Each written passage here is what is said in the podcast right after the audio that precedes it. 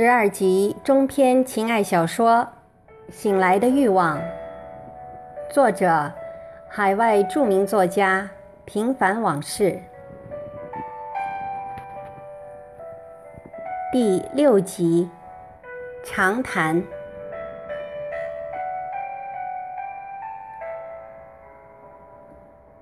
影瘦细如绳，灯明到三更。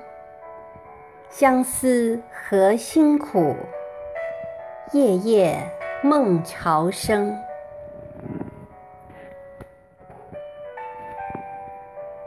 他回来时已是凌晨两点半，脸色晦暗，没有一点精神的光，像一具被榨干了思想的行尸，跌落在沙发里。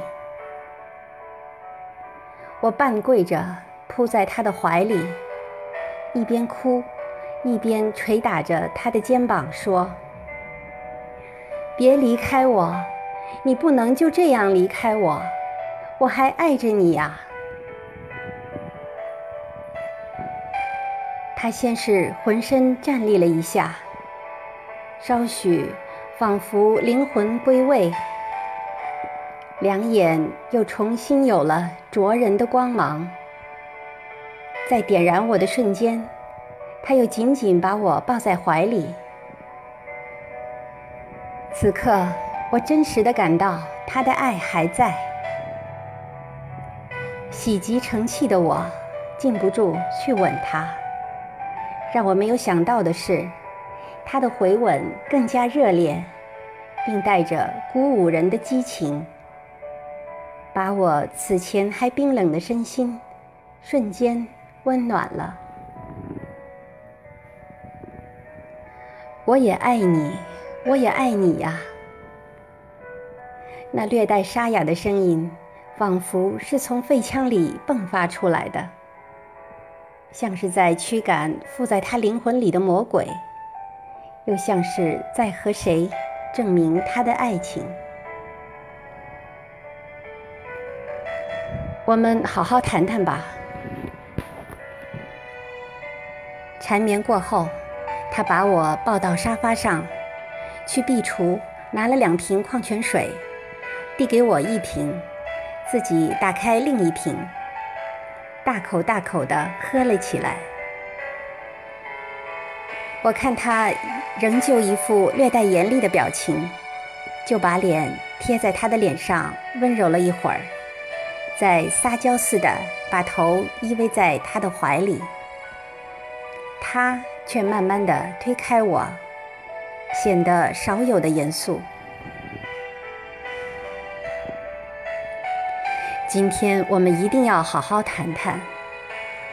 你想想看，为什么我们相爱着却痛苦着，而我们的智商和情商？还不至于让我们没有能力去解决这个矛盾吧？都是我的错行了吧？人家爱你嘛，要不然我怎么会那样呢？我有些抗拒，还有些不习惯他用那么严肃的口吻和我讲话，便下意识地为自己辩解起来。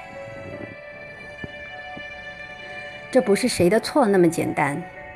我只是想弄明白，为什么你总是会怀疑我对你的感情。他顿了一下，接着说：“我相信你是爱我的，而且非常非常的爱。但你却不相信你在我的心里有多么的美好。你对你自己没有信心。”所以你总想把爱紧紧地抓在手里。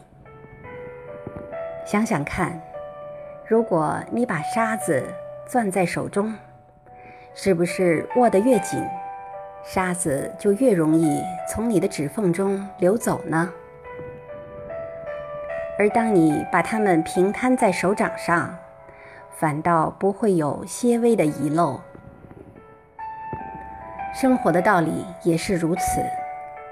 如果你对自己有信心，对我有信心，对我们来之不易的爱情有信心，对未来有信心，多给爱一些空间，加上我们共同的努力，我们的爱就一定会像常青树一样茁壮成长。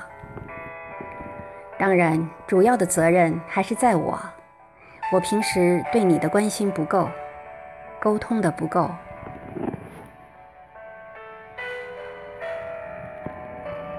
他像是说给自己听，又像是说给我听，一副庄重的样子。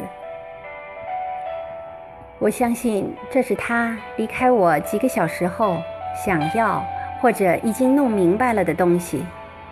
否则他不会回来。要是先前我还有些抗拒的话，此刻我真的是心悦诚服。他并没有放弃我，放弃我们的爱，他只是没想明白如何解决我们之间的问题。而正因为他深爱着我，所以他才如此痛苦。他没有怨我，他在怨他自己，恨他自己没有解决好我们之间的问题。他就是这样一个人，有好事先想别人，坏事却揽在自己的身上。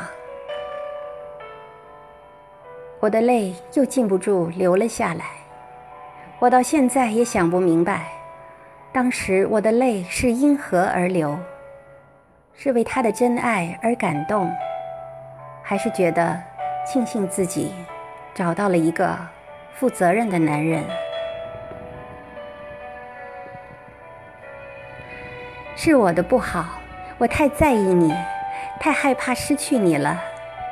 爱城又有那么多漂亮单身或准单身的女人，而你又那么的优秀。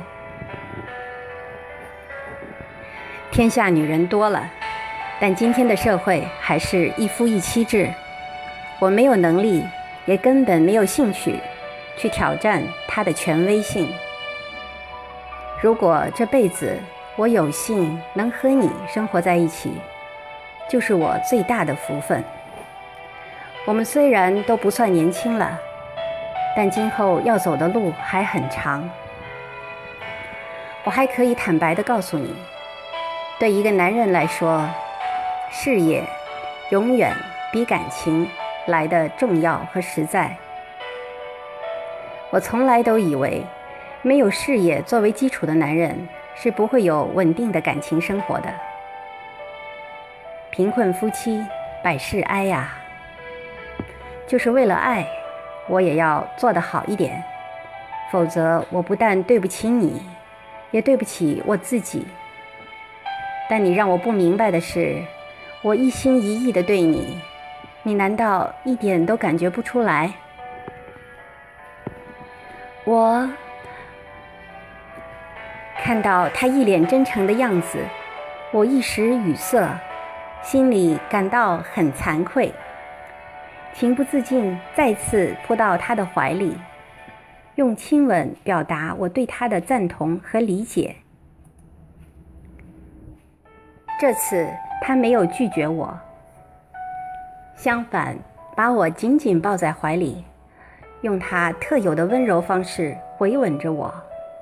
他因找着了解决问题的钥匙而释然，而迷乱中的我显然低估了我在他心中的分量。我在心里暗暗发誓：生命在，爱不绝。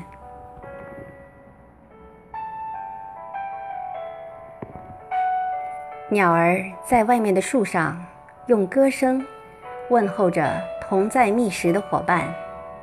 我们俩的心也随着黎明的曙光，一道亮了起来。